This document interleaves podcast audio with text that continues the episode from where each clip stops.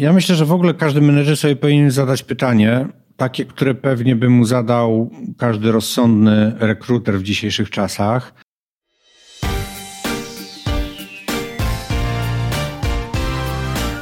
Dzień dobry, witam Was w kolejnym podcaście w ramach naszego projektu Nowoczesny Lider. Dzisiaj moim rozmówcą jest Romeo Grzębowski. Cześć Romeo. Cześć, witam wszystkich serdecznie. I dzisiaj mamy nadzieję, że tematów poruszymy bardzo dużo. Romeo jest ekspertem w wielu różnych dziedzinach. Inspiruje mnie na co dzień, jeśli chodzi o obserwacje i tego, co nowoczesne w obszarach ogólnie rozumianych pracy z ludźmi, swoim doświadczeniem, tym jak szkoli, z czego szkoli. I dzisiaj jednym z tematów, który chcieliśmy rozpocząć naszą dyskusję, jest WK. I tutaj też powiedziałem wcześniej, że chętnie posłucham o WK, bo jestem w tym zielony absolutnie, pewnie część naszych słuchaczy. Mhm. Tak, o WK byśmy chwilę porozmawiali, natomiast to w sumie nie WK jest najważniejsza, WK jest jednym z przyczynków do naszej dyskusji. Jest to jeden z powodów, dla których zmienia się pożądana kultura organizacji w dzisiejszych czasach. A to, co ja bym chciał dzisiaj powiedzieć, tak, dotyczy pewnych trendów, które obserwuję, ale też właśnie doświadczeń z 15 lat pracy z różnymi narzędziami diagnostycznymi, z różnymi zespołami menedżerskimi, niemenedżerskimi i z tym, co się dzieje w tej chwili w organizacjach, dla których mam okazję pracować, czy jako konsultant, czy jako szef mojego zespołu.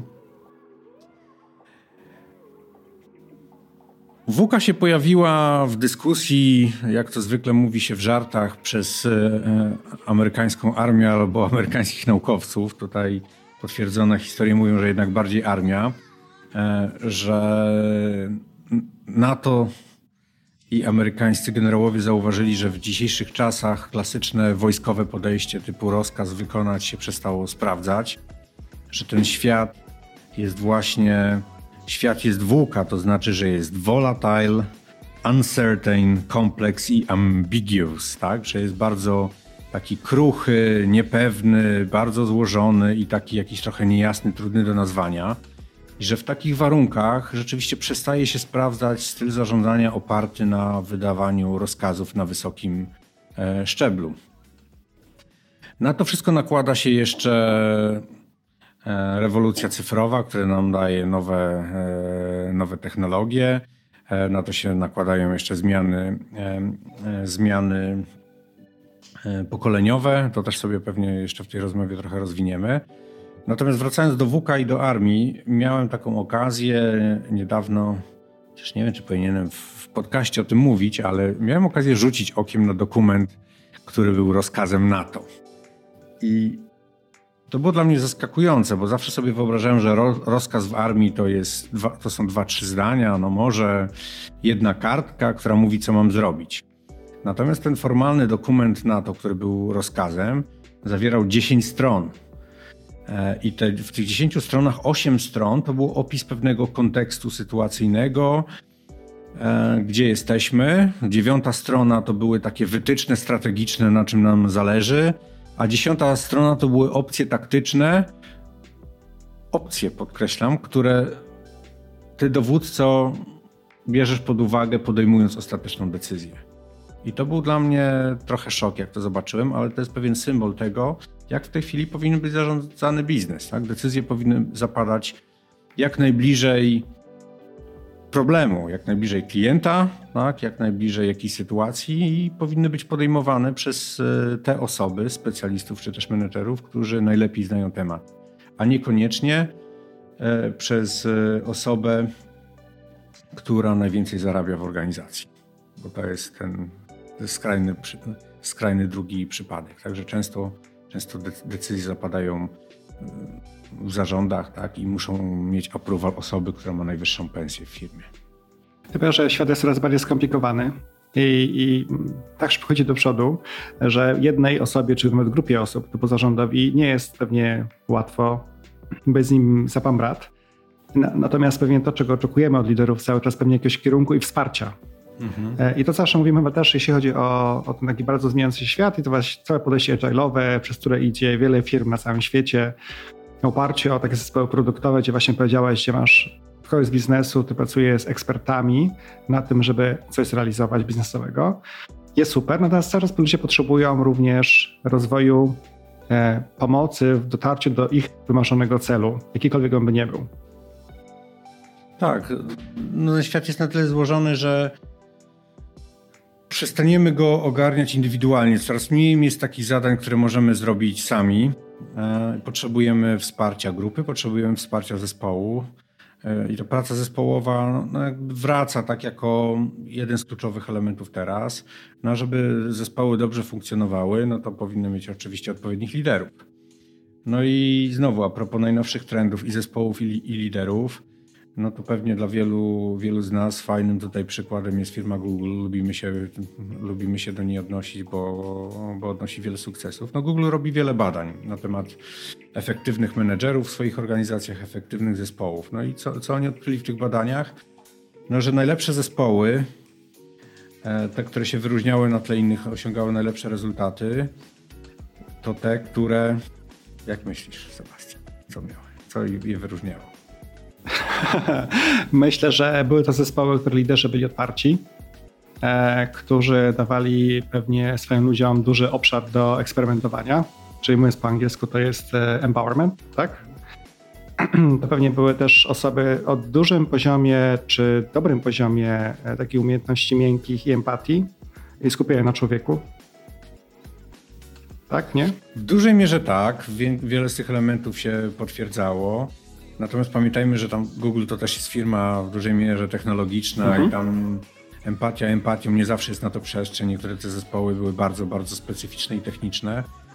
Natomiast to, co było ewidentnym wyróżnikiem najlepszych zespołów, gdybyśmy mieli wybrać jeden element, to ten jeden element to było poczucie bezpieczeństwa. No to ciekawe. Tak, czyli to, że ludzie przychodząc do pracy nie musieli zakładać żadnych masek, że mogli być sobą, że mogli zgłaszać pomysły i nie bali się krytyki, tak, oceny i tak dalej. I to uwalniało bardzo dużo energii, tak? Skoro nie muszę tracić czasu na jakieś gierki, tak, i na jakieś zmartwienia i stresy, to jestem bardziej kreatywny, otwarty i to rzeczywiście sprawdziło się w Google. To od strony zespołu. Natomiast jeżeli chodzi o liderów, Google też szukał tych kompetencji, które wyróżniają dobrych menedżerów. I stworzył taki, można powiedzieć, nowy paradygmat trochę efektywnego szefa, gdzie mamy 6 kluczowych kompetencji w następującej kolejności. Numer 1 postawa i wartości. Numer 2 inteligencja emocjonalna. Numer 3 otwartość i współpraca, czyli to, o czym mówiłeś mocno, 2 i 3. Numer 4 coaching. Czy znowu podejście na miękko do ludzi, dające dużo empowermentu. Numer 5 feedback, informacja zwrotna. I dopiero na 6. miejscu taka dość tradycyjna kompetencja jak podejmowanie decyzji. Tak? Jak to pokazuję w różnych miejscach, na warsztatach, na konferencjach, to wielu menedżerów, wielu HR-owców nadal robi wielkie oczy, szczególnie w kontekście modeli kompetencyjnych, które w wielu korporacjach występują. Tak? Tutaj mamy trochę inne przyłożenie, albo nawet bardzo inne przyłożenie ciężaru. W ogóle co Google rozumie przez postawę i wartości? Nie wartości te, które są na plakacie czy na stronie www i mówią tam co tam firma, tylko to są te wartości osobiste danego lidera i na ile on jest z nimi spójny, tak? Na ile robi to co mówi, tak? Mówi to co myśli. To jest ważne. Natomiast jeżeli chodzi o postawę, czyli ten tak zwany bardzo modny ostatnio mindset, to chodzi im o growth mindset, czyli taką otwartość na rozwój. Ten growth mindset możemy sobie rozwinąć, bo to jest takie określenie, które robi szaloną karierę, szczególnie można powiedzieć przyczyniła się do tego książka Carol Dweck, Growth Mindset, i ona mówi tak, że sukces to nie kwestia wrodzonego talentu czy błyskotliwej inteligencji ani szczęścia. Sukcesy odnoszą ludzie przekonani o tym, że wciąż mogą się wiele nauczyć. Tak? To jest istota tego tego Growth Mindset, na to stawia Google. Gdybyśmy mieli sobie nawet bardziej precyzyjnie określić, czym jest ten Growth Mindset, a czym nie jest, no to lider taki z tym nastawieniem, z otwartym umysłem, on mówi: mogę się nauczyć wszystkiego, czego chcę. Tak? Lider z takim zamkniętym umysłem mówi: albo się nadaje do czegoś, albo nie. Tak? Takiej kontrze.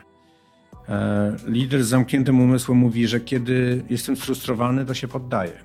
Lider z otwartym umysłem mówi, że kiedy jestem sfrustrowany, to pcham dalej. Lider z zamkniętym umysłem mówi: ja nie lubię, jak mnie challenge'ują, tak? To jest dla mnie zagrożenie. A lider z otwartym umysłem mówi: sam lubię się challenge'ować.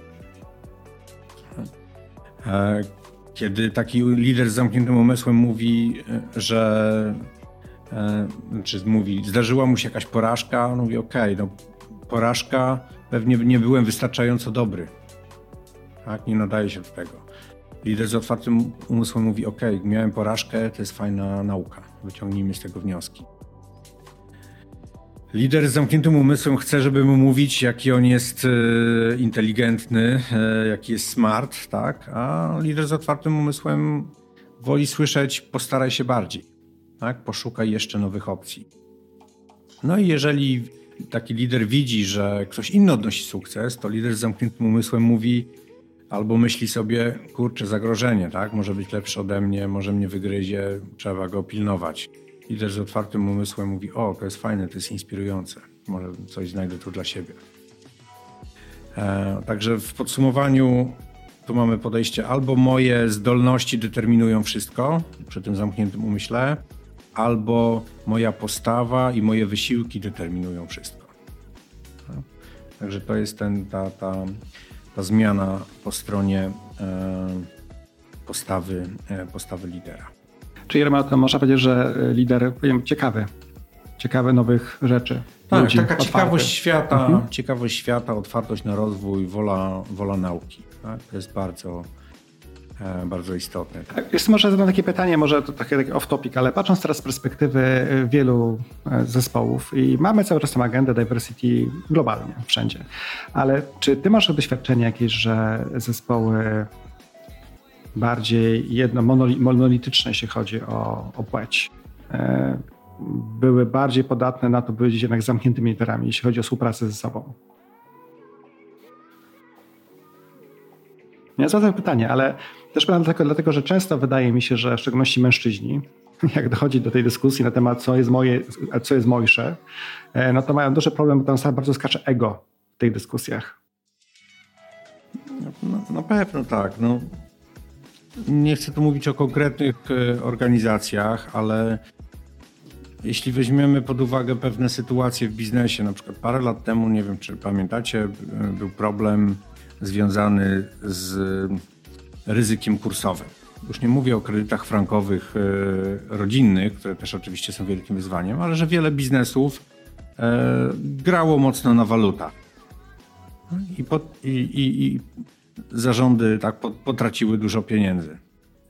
To jest jeden z przykładów tego, że w instytucjach, szczególnie finansowych w Polsce, mamy dominację płci męskiej, mężczyzn w pewnym wieku, o pewnej charakterystyce, mają trochę inne podejście do ryzyka niż na przykład mogłyby mieć kobiety, gdyby były w tych zarządach. To jest coś, co można by pewnie policzyć dokładnie. I są różne badania. McKinsey pokazuje, że im bardziej zróżnicowane zespoły na poziomie zarządów, tym lepsze wyniki finansowe. Ciekawy obrazek, który widziałem niedawno, taka statystyka, już nie pamiętam dokładnie źródła, ale dotyczyła brytyjskiej giełdy i wskaźnika FTSE 100 bodajże, że w zarządach spółek z tej grupy w Wielkiej Brytanii jest więcej Stevenów niż kobiet. Mhm. Tak, prezesów o imieniu Steven niż kobiet. Tak? Także to też jest trochę symptomatyczne. Natomiast jak tak przeskoczyliśmy do tematu diversity... Dlaczego też o tym nadmieniam, bo chcemy też zrobić podcast o generalnie szeroko porozumianym diversity, czyli różnorodności. I to naprawdę chcemy szeroko podejść, nie tak bardzo jednowymiarowo, natomiast też mówiąc o tych właśnie różnych kulturach, o różnych grupach wiekowych i to moim zdaniem, powtarzam już po raz trzeci w tych podcastach, że różnice wiekowe to jest jeden z większych wyzwań lub będzie większych wyzwań w firmach w najbliższych 5 latach. Bo tak się rozwarstwią te duże organizacje, jeśli chodzi o osoby w wieku 40-50 i versus te 22-25 tak naprawdę. Więc to jest też ciekawe. Także trochę patrzę, że jako liderzy pamiętajmy o tym też, żeby budować na różnorodnościach, bo to daje na pewno większą wartość. A to mam nadzieję udowodnimy w kolejnym podcaście. Tak, w kolejnym podcaście. Tutaj tylko możemy powiedzmy powiedzieć, że tak dla łatwego zapamiętania jednorodne zespoły też są ok do prostych zadań. Tak, jeżeli mamy powtarzalne, proste zadanie, mamy, nie wiem, call center, w którym wykonujemy powtarzalne czynności, możemy mieć bardzo jednorodne zespoły. Natomiast im bardziej złożony projekt, im więcej tam jest niuansów, tak? Im większa skala, tym oczywiście różnorodność jest lepsza. Rozumienie różnych perspektyw, różnych klientów, czy to wewnętrznych, czy zewnętrznych, tak? To ma olbrzymie znaczenie, więc... Czy chociażby we wdrażaniu zmian, tak? Jak chcemy wprowadzić zmianę w organizacji, która ma 5000 pracowników, to nie może tego robić 5 czy 10 osób, wszyscy mężczyźni po 50, biali, którzy nie wiem, nigdy nie wiedzą, co to jest podcast na przykład, tak? Dla przykładu. To chyba też dzisiaj rano widziałem jakiegoś takiego mema, że w jednym z krajów minister do spraw bezpieczeństwa cyfrowego przyznał się publicznie, że nie używał komputera nigdy. To jest niezły dowcip. No, więc to jako przykład możemy sobie to oczywiście rozwijać, bo różnorodność jest trochę też jest trochę moim konikiem. A wracając do różnic tych pokoleniowych, no to oczywiście nie byłoby dobrego podcastu, gdyby się nie pojawiło hasło milenialsi. I to nawet nie wchodząc w szczegóły, jakich definiujemy, czy to jest pokolenie YZ i tak dalej. Natomiast patrząc na to bardziej na zasadzie osoby urodzone po roku 90, nawet w pewnym uproszczeniu, to no wiele jest mitów na temat milenialsów, tak jak rozmawiam z menedżerami z mojego pokolenia, czyli z urodzonych w latach 70, no to często się skarżą, tak, że ci milenialsi są tacy, owacy i tak dalej. Natomiast to, co ja bym chciał powiedzieć, to chciałbym zadać pytanie, za co powinniśmy być wdzięczni milenialsom? Tak? Bez względu na te różne charakterystyki, które się pojawiają, to, co to pokolenie wnosi obecnie do biznesu, to jest pewna odwaga w formułowaniu swoich oczekiwań. I tak jak wszyscy mamy takie potrzeby, że chcielibyśmy dostawać feedback, chcielibyśmy częściej dostawać dobry feedback, chcielibyśmy robić rzeczy z sensem, tak, chcielibyśmy zachować jakąś równowagę życiową. To wszystko, co się przypisuje milenialsom często potocznie, to dotyczy wszystkich ludzi. Tak? Milenialsi różnią się tym, że mają odwagę o tym mówić i że mają odwagę głosować nogami. Także jak tego nie dostają, to po prostu zmieniają pracodawcę. I to zaczyna wymuszać ruchy po stronie pracodawców, które często czasami są przegięciem, bo są po prostu gonitwą na benefity typu Prosecco Day i tak dalej, ale w wielu firmach to jest jednak ten głos rozsądku, gdzie szukamy nie wypasionych benefitów, a bardziej poczucia sensu, tak, zdrowej kultury, odpowiedniego, adekwatnego stylu zarządzania, tak, rozwoju liderów, którzy pracują z ludźmi. I to jest ten kierunek, za który ja jestem tym milenialsom i ich rodzicom poniekąd też wdzięczni, tak, bo takich wychowali do tej odwagi. Natomiast kolejna rzecz jest taka, że czasami mnie pytają klienci, no dobra, tych milenialsów to wymyśliła wielka czwórka, żeby zarobić na konsultingu i to w ogóle jest jakaś ściema. To ja mówię, że nie, bo dlatego, że mamy twarde dane, mamy badania, mamy taką przyjemność, że od 15 lat różnymi narzędziami diagnostycznymi mierzymy polską populację i mamy w tej chwili już dość spore zasoby big data, to są dziesiątki tysięcy profili behawioralnych pracowników w Polsce I zaczęliśmy te dane analizować, między innymi zaczęliśmy je porównywać, czyli wyniki analiz behawioralnych według modelu Extended Disk, według daty urodzenia, tak? Szczególnie według tego, czy ktoś się urodził w latach 50., 60., 70., 80., 90. I to, co zauważyliśmy jako bardzo wyraźny trend, to to, że właśnie grupa osób urodzonych w latach 70. dość mocno się różni od osób urodzonych w latach 90. Na czym ta różnica polega? Nie wchodząc za mocno w szczegóły modelu. Ale to chyba też mówię, że możemy to chyba to na naszym blogu później opublikować. Tak, prawda? Tak. Te możemy wyniki, na blogu pokazać obrazek, natomiast mogę tak w skrócie powiedzieć, jasne, że to, co najbardziej wyróżnia te dwa pokolenia, to wśród osób urodzonych w latach 70. jest o wiele większe nastawienie na rywalizację, na ryzyko, na walkę o cele, na indywidualne targety, nagrody. Tak? To jest tak zwany styl D w modelu DISC, tak? Gdzie mamy osoby tak nastawione. Właśnie w pokoleniu urodzonym w latach 70. to jest 21% populacji, co jest bardzo dużo na skalę europejską. To jest jeden w ogóle z większych wskaźników na skalę europejską. Tolerancja dla ryzyka. Także to, że mamy te 700 000 kredytów we frankach szwajcarskich, to też nie jest przypadek. Tak? Natomiast deficytowym stylem zachowania w ogóle w Polsce, a szczególnie wśród tego rocznika, jest tak zwany styl I, czyli to są takie osoby nastawione na komunikację, na relacje, otwartość, bardzo pozytywne, tak, inspirujące. Tego mamy mało w społeczeństwie. Tak? To jest to, dlaczego jak wsiadamy do windy, to u nas nie ma spontanicznych rozmów z obcymi. Jak idziemy do sklepu, to jeżeli pani kasjerka się do nas uśmiecha, to tylko dlatego, że była właśnie na szkoleniu albo ma naklejkę, proszę się uśmiechać i jeszcze kamera ją monitoruje, bo inaczej dostanie karę. Tak? Pójdziemy do sklepu w bardziej kraju, nie wiem, o kulturze anglosaskiej, tam byłoby to naturalniejsze. U nas to naturalne nie jest. Natomiast jak porównamy sobie teraz, przynajmniej w tych dwóch wymiarach, do tego populację osób urodzonych w latach 90., do tego stylu D, tej agresji, tego ryzyka, tego indywidualizmu jest o 1/3 mniej. Tak? To spada do 14%.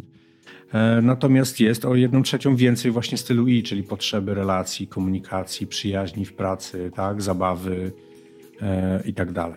No w związku z tym, tak jak jeszcze parę lat temu, można powiedzieć, ustawiały się kolejki do pracy w wielkich firmach konsultingowych,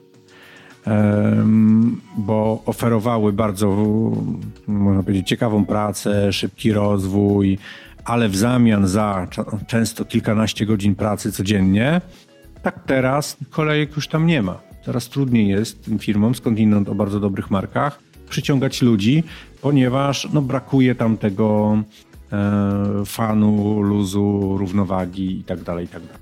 Także taka ścieżka, że up or out, to już mało motywuje. To prawda. Też myślę, że jak macie szansę posłuchać podcastu właśnie z dwójką milenialsów, który mieliśmy, bo pierwszy podcast, który zrobiłem, to też jest bardzo dużo, oni opowiadają o tym, czego poszukują liderów, czego poszukują w firmie. I jedną z pytań padłem również o ich wzorce do naśladowania. I to pamiętam, że to jak rozumieją na przykład milenialsi wzorce do naśladowania, a nawet z perspektywy, jak ja bym to wytłumaczyła o nim, to są dwa różne światy tak naprawdę. Dla nich to jest właśnie społeczność, to są przyjaciele, rodzina, to są osoby, na których oni się wzorują. Kiedy dla nas, kiedy mówimy o jakimś wzorcu, mówimy pewnie bardziej o jakimś jednym liderze albo jednej postaci, jednym nazwisku, to nas do czegoś inspiruje. Mogą być ich wiele oczywiście w różnych obszarach, ale bardziej myślę, że o sobie, że ja tak myślę. Czy nie? Pewnie tak. Na takim szerszym polu to, co zaczyna być widoczne coraz bardziej w Polsce, bo w Europie Zachodniej już od paru lat, to jest odejście od takiej koncentracji na zysk i benefity ekonomiczne, a bardziej myślenie o tak zwanym purpose, tak? O tym większym celu, o tym już idealnie rzecz biorąc większym dobru. Tak? Czy organizacja, do której zamierzam dołączyć, robi coś sensownego dla świata? Czy jej produkty raczej pomagają ludziom, albo przynajmniej są dla nich neutralne, czy też może szkodzą? tak, to ma coraz większe znaczenie. W ostatnich dniach tutaj furorę w internecie robi reklama, pewna brytyjska reklama, która mówi ile orangutanów ginie przy okazji produkcji pewnych popularnych ciasteczek. Tak? I to dla tej populacji to ma olbrzymie znaczenie. Ja prognozuję duże straty u tego producenta ciastek, co jeszcze parę lat temu może aż tak bardzo by się nie odbiło. Natomiast to nie jest tylko widzimisię milenialsów, że oni chcą pracować w firmach, które nie tylko koncentrują się na zyskach i KPI-ach, ale też wnoszą coś dobrego do świata. Tylko tutaj dokłada nam się trzeci element układanki, oprócz WK, o którym mówiliśmy, oprócz milenialsów, no to jest cała rewolucja cyfrowa, tak? Digital transformation, coś co powoduje, że firmy wprowadzają zupełnie inne modele biznesowe, generują wartości tam, gdzie i nigdzie ich wcześniej nie było. I żeby to rzeczywiście wprowadzić w życie, potrzebujemy innego modelu pracy, innego modelu funkcjonowania organizacji. Czyli zamiast nastawienia tylko na wynik, no to jest myślenie o tym celu. Zamiast takich sztywnych hierarchii, bardziej taka praca w sieciach, tak, w networkach. Zamiast pełnej kontroli wszystkiego, sprawdzania, CC do wszystkich i procedur, więcej tego empowermentu, tak? Więcej swobody i zaufania, bo tylko taka przestrzeń pozwala na kreatywność i innowacje. Tak? Żadna innowacja nie powstanie w sytuacji, kiedy pracownicy czują się pod batem i zestresowani. Tak? Nie da się realnie innowacyjnych, kreatywnych pomysłów generować pod przymusem.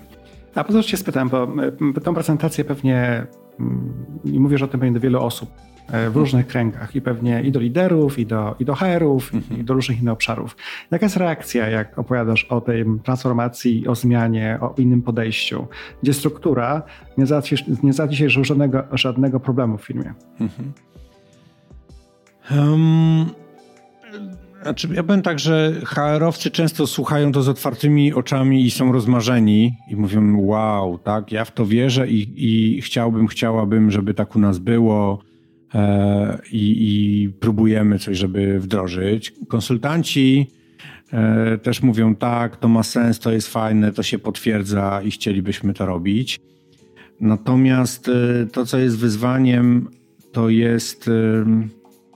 Często znowu mindset tym razem, to postawa właścicieli firm i zarządu firm, którzy są przyzwyczajeni do czegoś, którzy zrobili karierę jeszcze 15 lat temu. Dzięki swoim właśnie samozaparciu, pracy po nocy, realizowaniu zachcianek swoich szefów, tak? I awansowaniu krok po kroku, czasami bezpardonowo, bardzo mocnym pilnowaniu wskaźników finansowych, tak? To dawało mi sukces, tak? Dlatego ciężko jest im teraz przyznać, że powinni działać zupełnie inaczej. No dobrze, ale oni nie mogą, niejako patrząc biznesowo, patrząc na świat, na to, co się zmienia, to niejako możesz się z tym nie zgadzać, tylko to nie jest dla ciebie też, jako dla lidera, szefa firmy, żaden kierunek, który przyniesie ci sukces. Czyli od czego rozpocząć? Bo już teraz mówimy nawet nie do nowych liderów, ale do liderów, którzy mają dobrą pozycję, lata doświadczenia, 10 na przykład, tak, kiedy zaczynają swoją pracę. Co oni powinni zrobić? Znowu, są organizacje, które są wielkimi korporacjami i pytanie, jak duży wpływ mamy lokalnie, tak, na kulturę, jak tam funkcjonują. Są mniejsze organizacje, które mają zarządy tutaj lokalnie, są właściciele firm. My z paroma takimi firmami pracowaliśmy w ostatnim czasie. I trzeba rozpocząć pracę od zmiany nastawienia top managementu w tych organizacjach, tak? Na ile oni są otwarci. Mogę podać taki przykład w pewnym sensie sporu takiego, z którym się spotkaliśmy w jednej z organizacji. Organizacja z branży B2B, usługi profesjonalne, gdzie pracownicy się skarżą, że nie mogą za bardzo współpracować z kolegami, koleżankami z innego działu, ponieważ dostępy do wszystkich folderów, plików tak, związanych z projektami są zamknięte, pozamykane. Tak? I chcieliby mieć większą otwartość. Tak? Chcieliby móc się uczyć od kolegów z innych działów, chcieliby współpracować. Z drugiej strony jest postawa zarządu, który mówi, no tak, ale my jesteśmy w branży usług profesjonalnych, gdzie wszystko powinno być bardzo poufne i tajne. Tak? No i pewnie są takie projekty, gdzie to jest bardzo uzasadnione.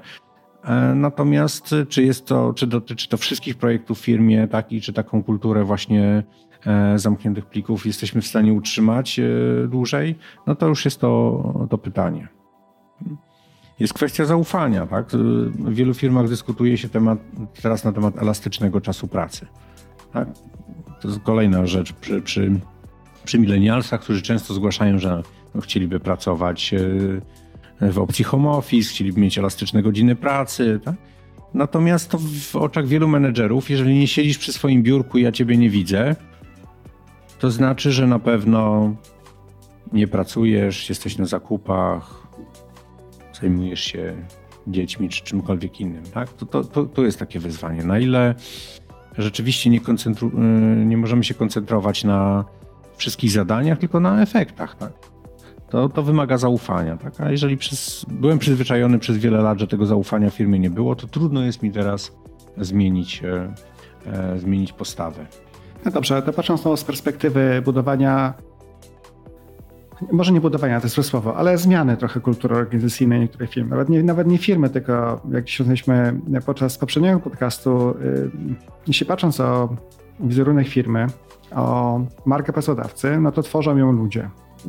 Wiadomo, że nie logo, wiadomo, że nie roboty, tylko liderzy i pracownicy. W związku z czym, zmieniając kierunek troszkę, czy bardziej bycie otwartym, czy bycie ciekawym kierunku, w którym świat zmierza, to co ten człowiek ma zrobić? Nie wiem, przyjść do ciebie, spytać się, Romeo, ja potrzebuję twojego wsparcia, pójść do jakiejś innej firmy, pójść do Wielkiej Czwórki, bo to może ktoś nas będzie słuchał z tego grona i on powie, no dobrze, ale nadal nie słyszę jak. Mhm. Ja myślę, że w ogóle każdy menedżer sobie powinien zadać pytanie, takie, które pewnie by mu zadał każdy rozsądny rekruter w dzisiejszych czasach. Co zrobiłaś dla swojego rozwoju w ciągu ostatniego roku, 2 lat. I tutaj poszukać inspiracji, tak? Są konferencje, są szkolenia, są mega fantastyczne zasoby w internecie, jeżeli chodzi o edukację, które są całkowicie darmowe. A mówimy tu o kontencie z Harvardu, MIT, Stanforda i wielu innych uczelni, które na platformach typu MOOC są dostępne dla każdego. Tak? O ile nie chcemy certyfikatu, to możemy się dokształcać. Warto skorzystać z najnowszej wiedzy, trochę poczytać o trendach, pointeresować się tym i zacząć eksperymentować. Tak? Nie od razu musimy zmienić całą naszą organizację, ale możemy spróbować. Tak? Jednym z przykładów, który ostatnio widać na rynku, no to jest kwestia jawności wynagrodzeń. Coraz więcej widzimy, szczególnie na przykład wśród software house'ów, firmy, które publikują przy każdym ogłoszeniu rekrutacyjnym wynagrodzenie. Tak? Co im to daje? Daje im to, że na pewno się wyróżniają na rynku, gdzie jeszcze większość tego nie robi. Dają pewnie bardziej efektywne procesy rekrutacyjne, bo ludzie, którzy tam aplikują, wiedzą na co się piszą, tak? I nie ma zbędnej straty czasu. Ale to nie jest takie proste, żeby to ogłosić. Żeby to móc ogłosić, to trzeba mieć zdrową tą strukturę wewnątrz, tak? Układać to sensownie. Trzeba mieć transparentność organizacji, na jakiej podstawie w ogóle my te stawki tworzymy. I w momencie, kiedy jest to dobrze zrobione, to ujawnienie tych poziomów, bo tam nie mówimy o indywidualnym, konkretnym wynagrodzeniu konkretnej osoby, ale o jakichś zakresach, to nagle to zaczyna funkcjonować całkiem nieźle. To się zgadzam z tobą, bo to jest, mi się wydaje, że trend, który prędzej czy później zagości też w Polsce. Też jakieś chyba kraje czy Unia dyskutuje w chwili obecnej ustawodawstwo, które by skłoniło pracodawców do bycia bardziej transparentnymi. Mhm. Zgadzam się z tobą, że najpierw trzeba zrobić pracę domową i zadbać o to, że ludzie, których masz w firmie. Tak, ale druga rzecz jest taka, że żyjemy w pewnej fikcji, bo co z tego, że mamy tajne wynagrodzenia i o nich nie mówimy, nie publikujemy. Jeżeli znowu rewolucja cyfrowa spowodowała, że są takie firmy jak na świecie Glassdoor, a w Polsce GoWork, gdzie i tak wszyscy online dyskutują o wynagrodzeniach. I my wiemy, ile płaci ta firma na takim stanowisku, a na dodatek jeszcze dużo jadu się wokół tego zbiera dookoła. Tak więc może lepiej zrobić ruch wyprzedzający i samemu tym zarządzić. Oczywiście to się łatwo mówi, Tak, my na przykład w naszej firmie nie publikujemy póki co wynagrodzeń w ogłoszeniach o pracę, ale może z czasem będziemy musieli. Super, myślę też, że ten temat jest dla wszystkich bardzo istotny i to jest temat rzeka. Myśmy też w naszej firmie przegadywali go na różne strony. Myślę też, że jesteśmy gotowi na wyzwanie. Zobaczymy, kiedy zmienimy też podejście, bo też obecnie nie publikujemy jeszcze widełek płacowych, natomiast jesteśmy na to gotowi merytorycznie. No dobrze, czyli drogi liderze, jeśli chcesz szukać inspiracji, to warto wstać ze swojego wspaniałego biurka, jeśli masz jeszcze pokój, w którym siedzisz, wyjść na open space, pogadać z ludźmi, jeśli masz open space oczywiście, ale lepiej jak wyjdziesz z tego biura i pójdziesz na zewnątrz i porozmawiasz z innymi ludźmi na temat tego, co oni zmienili, co zauważyli i po prostu pogadasz tak naprawdę. Tak, dokładnie tak. No i warto eksperymentować. Bo kolejny taki wymiar tej nowej, docelowej kultury, pożądanej kultury, to jest mniej planowania, więcej eksperymentowania. No co w najbardziej takim konkretnym przykładem, no to jest to, jak się zmienia w ogóle specyfika firm IT, tak? Od klasycznego zarządzania projektami w kierunku Agile, Scrum i tak dalej. To jest jeden z trendów, które powoli przejmują inne biznesy, które też wszyscy chcą być teraz bardzo, bardzo agile. Ale to też wymaga zmiany nastawienia zarządów, tak, że nie będziemy mieli budżetu i harmonogramu ustalonego na 2 lata, tylko mamy pewne cele i jesteśmy w stanie to modyfikować na bieżąco. Chyba o tym też może w końcu jakiś chyba podcast zrobimy, bo to słowo agile pojawia się już tyle razy. Mamy chyba to nawet w naszej agendzie. Żeby trochę też odczarować, bo to nawet nie chodzi o bycie skramem, nie skramem, bo to jest też podejście po prostu kulturowe do pewnych aspektów i skupienie się tam na tym, gdzie jest wartość, ale mi się wydaje, to można chyba w tym temacie być konkretny również podcast. No fajnie, a powiedz mi w takim razie, Romeo, takie też częste pojęcie, które widzimy na różnych konferencjach, nadal pojawiające się również w wielu działach HR, zarządzanie z osobami ludzkimi. Co jest takiego nie tak w tym sformułowaniu? No tak, ja od jakiegoś czasu kontestuję sformułowanie zasoby ludzkie, no bo jakbym tutaj dzisiaj, zaczynając ten podcast, powiedział: dzień dobry, szanowne zasoby ludzkie, tak, bo do was mówię, no jakbyście się poczuli. Tak, ja uważam, że w firmach pracują ludzie, a nie zasoby ludzkie. I oczywiście, tak, możemy się tutaj przerzucać, że to jest tylko kwestia słowa, że to jest takie tłumaczenie, że human resources i tak dalej. Ja sam, można powiedzieć, że 15 lat temu, jak pomagałem rozwijać Polskie Stowarzyszenie Zarządzania Kadrami, to się zastanawialiśmy, jak nazwać to stowarzyszenie, czy tam powinien być personel, czy kadry, czy zarządzanie zasobami ludzkimi. I 15 lat temu ten HR i te zasoby ludzkie były strasznie takie nowoczesne i modne. I to było wyróżnienie, że już nie kadry, tylko właśnie zasoby ludzkie, to było synonim nowoczesności. Tak teraz to strasznie, moim zdaniem, trąci myszką i trochę wpływa na nasze myślenie. Jakby to powiedzieć, Mordor to nie jest adres, Mordor to jest stan umysłu. Tak? I to, że jestem dyrektorem od zasobów ludzkich, jestem właśnie specjalistą od zasobów ludzkich, powoduje, że gdzieś tam może z tyłu głowy, rozmawiając z zarządami, to rozmawiamy właśnie o wskaźnikach i o zasobach, a zapominamy, że tam są ludzie, którzy mają swoje indywidualne motywacje, predyspozycje, talenty, stresy, życiowe historie. I oczywiście wszyscy mamy tam jakieś targety, zadania i cele, natomiast im bardziej będziemy rozumieli, że mamy do czynienia z ludźmi i możemy dotrzeć do ich prawdziwego potencjału i te cele realizować szybciej, sprawniej, innowacyjniej i pewnie zdrowiej dla wszystkich. Tak, ja w to wierzę. Może jestem trochę idealistą, ale ja w to wierzę i te wszystkie trendy, o których mówiliśmy, i WK, i milenialsi, i transformacja cyfrowa, wydobywają znowu to, że bez ludzi się tego nie da zrobić, bo największym teraz problemem wielu biznesów to jest brak ludzi do pracy, tak, brak talentów do pracy.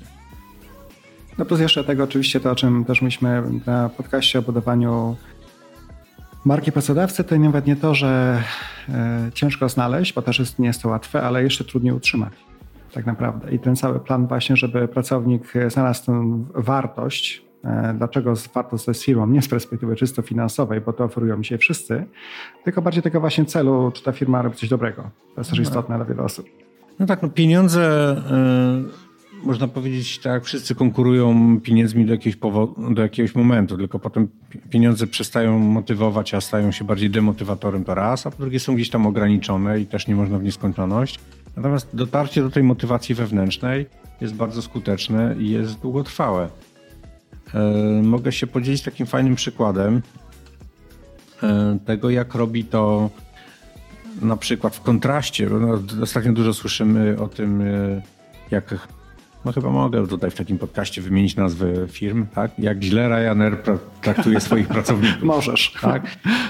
Jak źle traktuje swoich pracowników. Kontrastem dla Ryanaira jest firma Southwest Airlines, która, można powiedzieć, wynalazła low-costowy model w lotnictwie pasażerskim. I Southwest robi to totalnie odwrotnie. Buduje całą swoją kulturę właśnie na relacjach z pracownikami i z ludźmi. I oni jakiś czas temu zamiast takiej tradycyjnej misji, wizji i wartości zaczęli stosować taki model właśnie purpose, way, impact, tak? Czyli poczucie wpływu, wyjątkowa droga, tak? I poczucie sensu. I oni sobie zdefiniowali, że to, co oni robią, to na poziomie poczucia sensu dla pracownika to jest dać wszystkim możliwość latania i przywrócić radość podróżom lotniczym. I teraz to się przekłada na to, że jeszcze tam ileś lat temu bilety lotnicze były bardzo drogie, tak? Dzięki temu, że oni stawiają na niskie koszty, więcej osób stać na latanie. Tak? I to jest ta wartość, którą oni chcą oferować. Po drugie, chcą, żeby te podróże były przyjemne. Czyli między innymi tam Southwest słynie z tego, że stewardesy są na luzie. Także jest tam sympatycznie i fajnie, a nie boimy się, czy nas przyłapią na tym, że tam o pół kilograma przekroczyliśmy jakiś limit i dostaniemy karę tutaj za bagaż. To też oni śpiewali? Pamiętam, taki był motyw, kiedy pamiętam, że stewardzi śpiewali pewne informacje? No, słynny motyw z rapującym stewardem Southwest Airlines można na YouTubie znaleźć. You will not get that on United Flight. To można zobaczyć. Jeżeli chodzi o ich ten zestaw wartości, czyli ich tą wyjątkową drogę, ten way, to oni powiedzieli tak. Kontrolujemy koszty, by utrzymać niskie ceny. Skupiamy się na radości i humorze bardziej niż na orzeszkach i bonusach, aby zapewnić wspaniałe doznania. Czyli mówią, okej, jesteśmy tani, my też tniemy koszty, pilnujemy, żeby było tanio, ale rekompensujemy to właśnie miłą atmosferą, fajnością, tak? Nie spodziewaj się tutaj luksusów, natomiast nie chcemy kompromisu na poziomie tutaj relacji i emocji. Natomiast na koniec drogi mamy ten impact, to poczucie wpływu, to większe dobro i na tym poziomie Southwest mówi tak, kiedy więcej ludzi będzie mogło podróżować po świecie, nawiązywać nowe znajomości, śmiać się z bliskimi, dzielić się doświadczeniami, życie będzie bogatsze, bardziej treściwe, a ludzie będą sobie bliżsi. Chcielibyście pracować w takiej firmie? Bo ja tak. Teraz zabrzmiałeś jak Simon Sinek. Ale nie chodzi o to, co powiedziałeś, tylko o ten tembr głosu. Okej, no ale Simon Sinek mówi podobne rzeczy, tak? Start with why, no. Zacznij od tego, po co to robisz.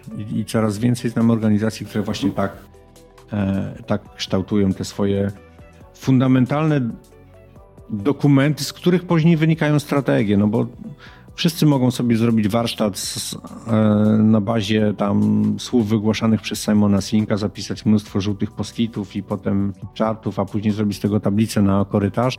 To nie o to chodzi. To chodzi o to, żeby rzeczywiście to był ten fundament, na którym bazujemy naszą strategię i później nasze działania i na końcu zachowania. To prawda, no tym bardziej też, że przy okazji dla tych, którzy może nie widzieli jeszcze, Simon też ma całkiem fajne swoje wystąpienie na YouTubie.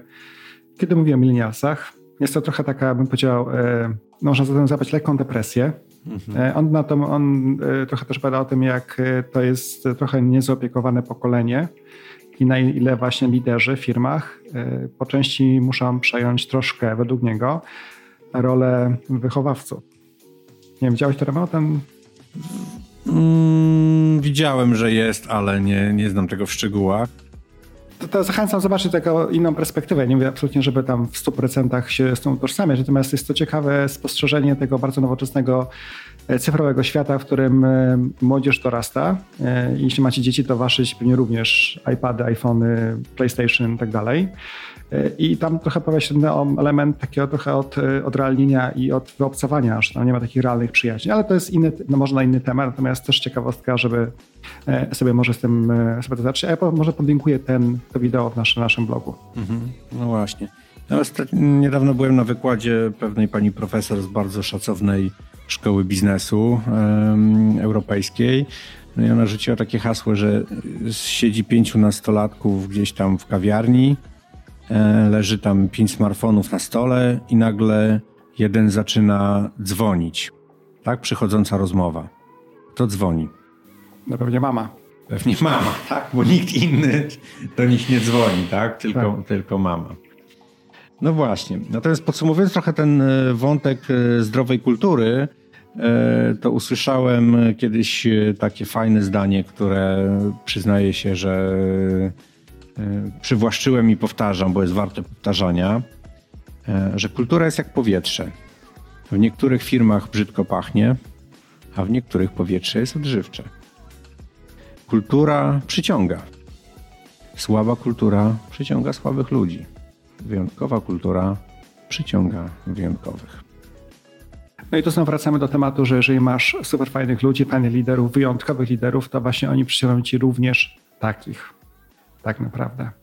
No dobrze, a teraz powiedz mi, bo mamy też podcast o tym, o tak zwanych turkusowych organizacjach, co się też wpisuje oczywiście w sprawę budowania kultury organizacyjnej, podejścia. Już też właśnie mam takie spostrzeżenie, że jest to podejście, które dla mnie już jest trochę well established, czyli świat poszedł już do przodu. Ale co ty myślisz o turkusowych organizacjach, Romeo? Mhm. Ja zacznę od tego, że w ogóle ja bardzo lubię turkus. Lubię tak bardzo turkus, że aż przemalowałem motocykl sobie na kolor turkusowy. Jest to Harley, prawda? No tak się składa, że to jest taki starszy model Harley'a.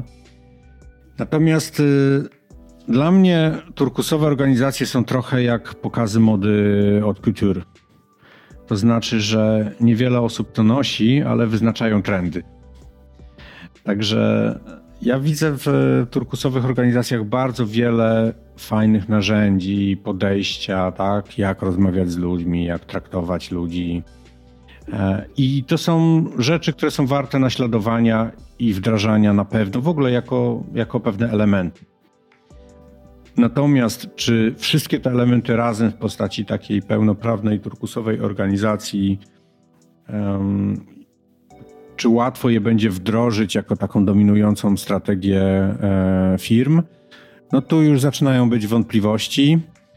Czyta się o różnych przykładach, że to działa.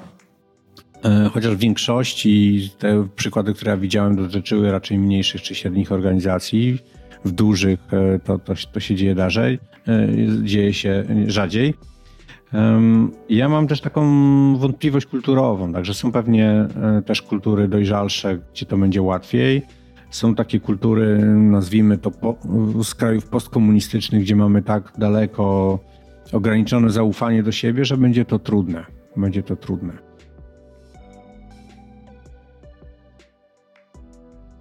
Ja też widziałem kiedyś, nie wiem, może to odnajdę, ale widziałem też kiedyś takie opracowanie. Nie wiem, czy kto mi o tym mówił. Ze względu na to, że Polska miała taką historię, jaką miała. No i miała tą historię bardzo rozmaiconą. Byliśmy najeżdżani z lewej, z prawej, z dołu, z góry. To w Polakach tak genetycznie osadziło się właśnie to, co powiedziałeś, trochę bardziej podejście nieufne do innych osób. Co jest trochę unikalne chyba też w skali europejskiej. No nie jestem ekspertem. Ja chciałem tak się odnaleźć, bo tam były badania zrobione w jakiś sposób, które pokazują, jakie właśnie ta historia ma wpływ na kolejne pokolenia. I to, że mamy 100 lat niepodległości, no powiedzmy od 89 roku nie mamy komunizmu, ale wpływa jednak na to, że to zaufanie do ludzi i ta taka uprzejmość, taka życzliwość rodzi się bardzo powoli. I to jest też takim elementem, które moim zdaniem też dla liderów jest istotne, że jeżeli macie szansę pracy wyjechania za granicę, to szczerze polecam. Dla mnie za każdym razem wyjechanie nawet do Londynu, które nie jest przecież na innym kontynencie, jest bardzo ożywcze, bo to zupełnie inne doświadczenie i wracasz zupełnie inną głową, inną perspektywą. Mhm. Się śmieję, jak tego słucham, bo mi się kojarzy znowu mem, który dzisiaj rano widziałem. Może też go widzieliście, bo jest popularny. O tym, jak wiadomości TVP na pasku mówią: Polacy są pełni otwartości i tolerancji. I komentarz bohatera Dnia Świra chyba na laktozę. Tak, no niestety, mamy to wyzwanie. Ja podam może przykład taki bardzo biznesowy. Ostatnio miałem okazję pracować z zespołem menedżerskim dość wysokiego szczebla, dyrektorów, no duży zakład produkcyjny i menedżerowie byli przyzwyczajeni przez ładnych kilka lat do swojego lidera, który był bardzo autokratyczny w swoich decyzjach. Nie wiem znowu, czy można na podcaście o tym mówić, ale jedno z określeń, którym było określane, że to taki lider, który właśnie urywa głowę i potrafi później nasikać do szyi. Natomiast wyobraźcie sobie, że w takiej organizacji teraz próbujemy wdrożyć zasady turkusowej organizacji, tak? Samozarządzające się zespoły, tak? Pełna tutaj równowaga, tolerancja i tak dalej. Będzie ciężko, tak? Jeżeli byliśmy przez wiele lat poddani pewnemu modelowi, to ta zmiana zachowań, przyzwyczajeń, postaw wymaga bardzo dużo czasu. No właśnie to, co może nie wybrzmiało w moim nawiązaniu do tej historii i tak dalej, że są pewne aspiracyjne trendy i niektórym krajom czy kulturom będzie prościej do nich dotrzeć szybciej, a niektórym może trochę wolniej, dlatego że mamy taki bagaż, a nie inny, prawda, historyczny, doświadczeń, kulturowy. Też patrząc z perspektywy nawet naszego rynku pracy, przecież firmy, które mają tutaj zagraniczny kapitał, które moim zdaniem zrobiły dużo dla naszego kraju, ponieważ przyniosły różne inne rozwiązania, zainwestowały w ludzi. Otwarły też tych Polaków na to, że podróżują do różnych headquarter. Pracują dla obcego kapitału, ale uczymy się cały czas, budujemy nasz kapitał w Polsce.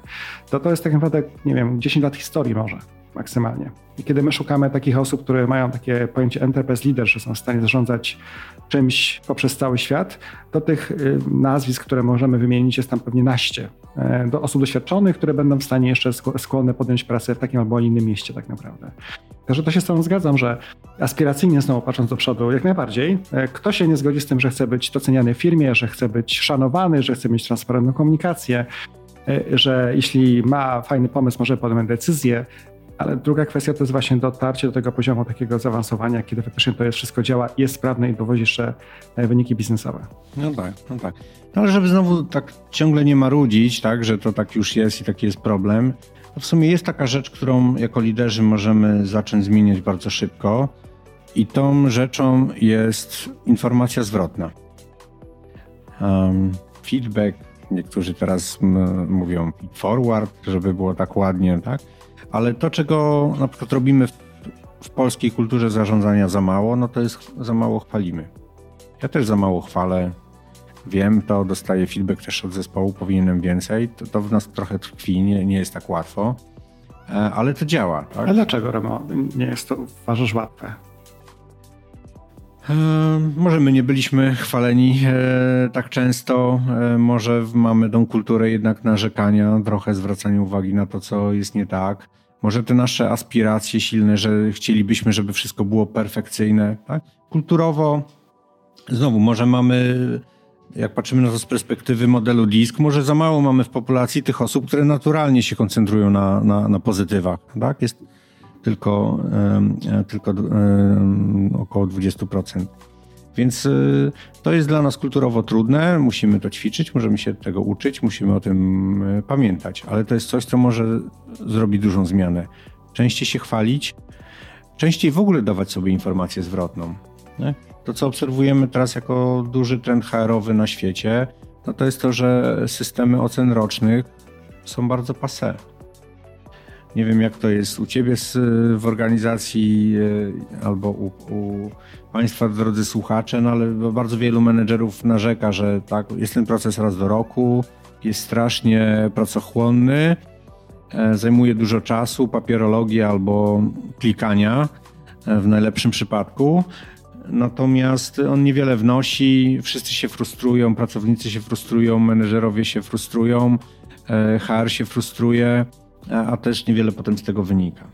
Tak? Także trend teraz jest na instant feedback, constant feedback, fast feedback, tak? Wszystko co jest szybkie, częste, tak? Więcej rozmów o sytuacji regularnej, tak? Ważniejsze są na przykład rozmowy pod tytułem, znowu z angielska, przepraszam, stay interview, tak? Zamiast exit interview. Mhm. Lepiej regularnie rozmawiać z ludźmi o tym, co ich boli, co im się podoba, zamiast się dowiadywać, dlaczego właśnie odeszli. To właśnie może wiesz co, nawiążę jeszcze do takiej ciekawostki, bo to wszystko jest ważne. A teraz jakbyśmy dali ludziom taki przykład, jak mogą to robić. Mhm. I jednym z takich narzędzi, o których mi opowiadałaś, i to jest strasznie mnie zainspirowało to narzędzie, ja chcę je sam kiedyś przetestować, to było takie narzędzie Hype, tak? Mhm. Tak, tak. No to jest taka platforma do badania zaangażowania pracowników. Tak? I tu idea jest taka, że w kontrze do tradycyjnych jakichś takich badań, satysfakcji, zaangażowania czy klimatu, gdzie raz do roku zadajemy 100 pytań, to w tym podejściu mówi się pulsowe badanie, tak? Zadajemy 1, 2, może 3 pytania, ale możemy je zadawać co tydzień, co 2 tygodnie, raz w miesiącu i cały czas trzymam rękę na pulsie. Nie tworzymy żadnych skomplikowanych raportów i grup fokusowych i action planów, natomiast cały czas monitorujemy, co się dzieje, co wzrosło, co spadło, gdzie może być jakieś ognisko większego stresu czy zmartwienia. To z jednej strony dla menedżerów, dla osób związanych z zarządzaniem, żeby nie powiedzieć zasobami ludzkimi, to właśnie zarządzaniem ludźmi w firmie. Ale z drugiej strony to jest też okazja, że jeżeli już prosimy pracownika, żeby się wypowiedział, no, chociażby odpowiedział na jedno pytanie, to możemy tutaj przemycić drugą rzecz albo i trzecią. Możemy zadać przy okazji pytanie, ok, to co ostatnio w firmie, nie wiem, cię zaniepokoiło albo zmartwiło, jaki masz pomysł, żeby coś usprawnić? Albo można zadać pytanie, kto w ciągu ostatniego tygodnia czy 2 był dla ciebie najbardziej pomocny? Przybij mu wirtualną piątkę, tak? Przybij high five.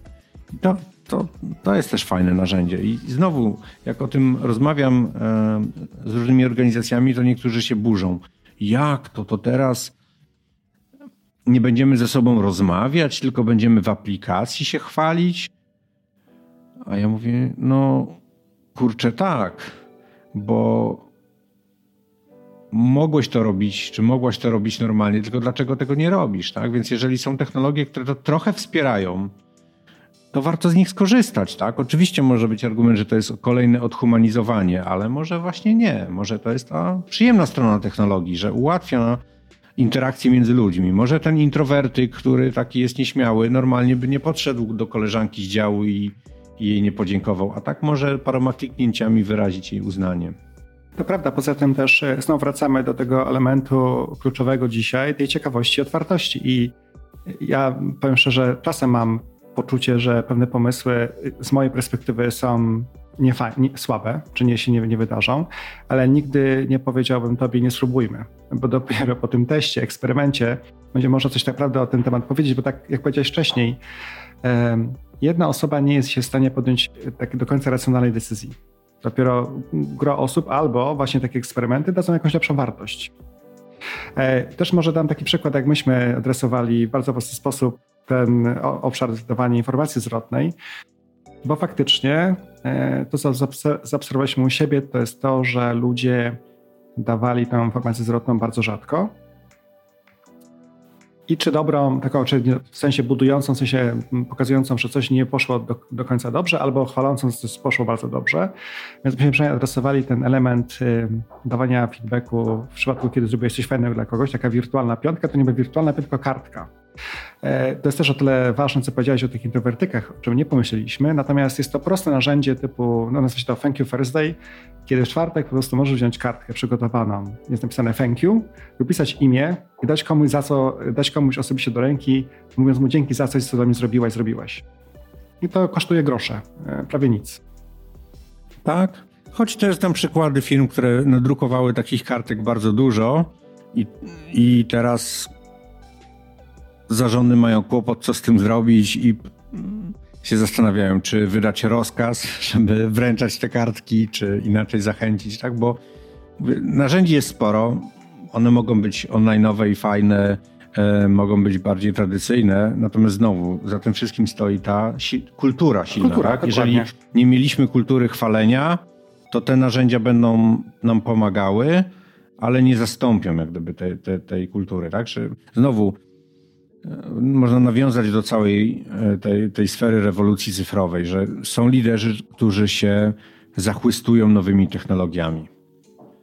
Mówimy, że to są tacy trochę fashioniści, tak? Fashioniści, jeżeli chodzi o technologię. Ja sam lubię gadżety i nowe technologie i może mój zespół powie, że nie wiem, przesadzam czasami, bo zachęcam, żebyśmy co chwilę testowali jakieś nowe aplikacje, które mają nam pomóc. Natomiast za dużo tych narzędzi niepopartych jakimś sensownym wdrożeniem i to znowu wdrożeniem angażującym zespół, to nie będzie działało. Tylko wiesz, zgadzam się z tym, tylko że pamiętajmy o tym, że dzisiaj mamy jakiś tam wycinek narzędzi, pomysłów, kierunków, inspiracji, jeśli chodzi o organizację, bo też jeden z podcastów o tym budowaniu właśnie środowej marki pracodawcy, to jest holistyczne pojęcie, podejście. Mhm. Czyli to wiadomo, że narzędzia składają się na cykl różnych zachowań, pomysłów i planów, które chcemy wdrożyć. Natomiast też chcemy podczas tego podcastu dawać jakieś proste pomysły. Ale zgadzam się z tobą, że one muszą być w kontekście i muszą być też autentyczne. Czyli że liderzy, liderki też pokazują swoimi przykładami, że też ich stosują tak naprawdę. Okej. Mamy jeszcze dzisiaj na tapecie dwa tematy. Różnorodność. Chcemy o tym pogadać jeszcze? No nie wiem, może zostawimy sobie to na oddzielny odcinek. Natomiast ja bym chciał dwie rzeczy jeszcze na koniec może powiedzieć. Takie, które jedno jako ciekawostką, a drugie może trochę jako puentę. Tą ciekawostkę to jest taki trend, który w Europie Zachodniej jest bardzo silny, a u nas jakoś tak pomimo pewnych problemów nie wybrzmiewa do końca. To jest hasło pod tytułem Carbon Footprint. Mhm. Nadchodzi sezon grzewczy, więc teraz coraz częściej mówimy o smogu, tak? I producenci samochodów hybrydowych zaczynają robić z tego jakiś główny motyw przewodni swoich reklam. Natomiast mam wrażenie, że to jest trochę taka bajka o żelaznym wilku, tak wszyscy o tym mówią, narzekają, ale niewiele się robi. I to, co chciałem powiedzieć, taką historię na jednej z konferencji dotyczący design thinking, występował szef innowacji pewnego wielkiego międzynarodowego koncernu, który ma fabryki tam w 180 krajach. No i padło pytanie z sali, no fajnie, innowacje, wdrażacie design thinking. No to jeżeli tworzycie persony w tych projektach design thinking, to czy dostosowujecie je do uwarunkowań kulturowych poszczególnych krajów? Takie bardzo ciekawe pytanie. I ten chłopak, można powiedzieć, bo to młody bardzo menedżer, takie rzeczywiście bardzo nowe pokolenie menedżerów, odpowiedział w taki sposób, że no właśnie, niedawno dołączyłem do tej organizacji, staram się do tej wprowadzać różne innowacyjne podejścia i między innymi design thinking i uważam, że co do meritum, to oczywiście należałoby tak robić, tak bardzo mocno dostosowywać to kulturowo. I w ogóle ja jako menedżer to powinienem przez najbliższe 3 lata nic innego nie robić, tylko jeździć po tych iluś tam 100 krajach, poznawać moich ludzi, tak, i zaszczepiać to. Natomiast ja tego nie zrobię, bo uważam, że to jest bardzo złe tak podejście z punktu widzenia carbon footprint i mojego wpływu na świat. Gdybym ja teraz tylko latał samolotem między tymi krajami, bym więcej natruł powietrza, tak, niż to by dało jakiegoś wpływu i nie będę tego robił. Tak? Będziemy używali tam jakichś bardziej wirtualnych metod delegowania i inspirowania, tak? Natomiast mnie to uderzyło, tak? Bo ja w pewnym sensie jeszcze jestem wychowankiem trochę wcześniejszej epoki, gdzie jak ja bym usłyszał od mojego pracodawcy, że mnie zachęca do tego, żebym zwiedził 180 krajów świata przez następne 3 lata, to byłbym szczęśliwy, tak? No bo lubię podróżować, tak? I I to byłaby dla mnie wartość samą w sobie, tak? A są ludzie, którzy mówią nie, pomimo że lubię podróżować i odkrywać nowe kraje, to są inne rzeczy ważniejsze, tak? Na przykład to, czym oddychamy. I ten motyw się pojawiał później też w innych prezentacjach. I to jest też ten motyw, dla którego coraz częściej pracownicy nie będą chcieli samochodów służbowych, a w zamian za to będą chcieli inne benefity, bo przecież jeżdżą rowerami do pracy. Pamiętam znowu takie zdziwienie. Jeden z moich zaprzyjaźnionych prezesów dużej firmy z branży budowlanej, kiedy przyjechał do Warszawy tutaj jako ekspat i zaczął jeździć rowerem do pracy, no to przyszli do niego menedżerowie i mu powiedzieli, że słuchaj, tak się tutaj nie robi. Nie wypada. Nie wypada, tak? Tutaj obniżasz jakiś taki swój autorytet, tak? Nie możesz tak robić, musisz mieć samochód służbowy. No to on zapytał, okej, to jaki mamy tutaj, z jakimi samochodami jeździcie, bo tam się wcześniej nie interesował, jeździmy takimi tam, średnia marka, powiedzmy, z tego segmentu D. No to powiedział, okej, to mi zamówcie taki sam. Nie, to się nie godzi, panie prezesie, bo nikt nie będzie pana szanował, ani wśród pracowników, ani wśród klientów. Musi pan mieć tam segment wyżej, premium taki i taki, bo jest pan prezesem. On był mega zdziwiony. Do niczego nie było potrzebne. Ale to jest też trochę tak, to znowu, że patrząc kulturowo, to myśmy wcześniej, no i ta transformacja, 89 rok, kiedy samochód był pewnym rodzaju wyznacznikiem statusu społecznego i tak dalej, to powoli odchodzi już, mi się wydaje. Jak rozmawiasz dzisiaj z młodzieżą, dla nich to jest absolutnie sharing is caring, to jest główne podejście, prawda, jeśli chodzi o pewne posiadanie. Tak, to się zmienia. No właśnie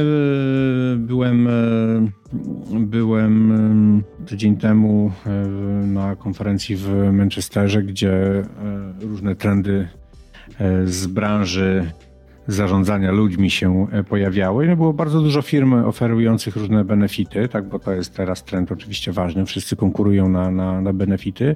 I na przykład było sporo firm, które oferują elektryczne samochody jako część takiego benefitu kafeteryjnego. Tak, coś, co oczywiście to jest kwestia pewnych trochę innych standardów finansowych i innych standardów trochę prawnych, natomiast ten samochód dla pracownika, któremu nie przysługuje służbowy samochód z jakiejś tam puli korporacyjnej, tylko jest taką opcją do wyboru, tak jak karta multisport, tak, czy opieka medyczna, tak? Coś, co nie kosztuje dużo i mogę go mieć na przykład na miesiąc, na kilka miesięcy, tak, jako dostęp do środka przemieszczania się, a nie jako symbol statusu w organizacji. To ciekawy trend. Romeo, dzięki serdecznie za rozmowę. Naprawdę dużo inspirujących tematów. A właśnie, chciałem tylko na końcu jeszcze zadać jedno pytanie a propos old school. Co się nie zmieniło. Tak, no bo my tu mówimy cały czas nowe trendy, WK, transformacja i tak dalej. I się czasami zachłystujemy tą technologią, tymi buzzwordami. Natomiast powinniśmy pamiętać, że są pewne rzeczy, o których nie można zapomnieć. To są te fundamentalne trochę wartości. Tak? Szacunek dla drugiego człowieka, pewna spójność, tak, z tego, co myślę, mówię i robię. To jest ważne. Czy też pojawiło się właśnie, zgadzam się z tobą, też takie podsumowanie, że ta spójność, bo wczoraj akurat miałem podcast z rekruterami, którzy żyją z tego, że właśnie znajdują dobre osoby do firm. No i dla nich spójność jest naprawdę wielowątkowa. I jednym z przykładów było, że CV potencjalnego pracownika było wspaniałe. Rozmowa z tym pracownikiem była absolutnie odczepiona, jeśli chodzi o jego CV, czyli wspaniałe CV i cała rozmowa. Później taka wersja face to face była jeszcze bardziej w innym kierunku. I tej spójności między dokumentem, człowiekiem, jego wpisami na LinkedInie w ogóle nie było. Poza tymi kulturowymi aspektami, czy kulturą organizacyjną, kiedy też musimy być, patrząc z perspektywy, jak nas postrzega świat dzisiaj, no to jest bardzo wielowymiarowy świat, jak ludzie nas postrzegają, czy nasi pracownicy, czy nasi przełożeni, czy potencjalni pracownicy, czy koledzy z branży. No właśnie. LinkedIn to jest kolejny temat, o którym można by sobie pogadać.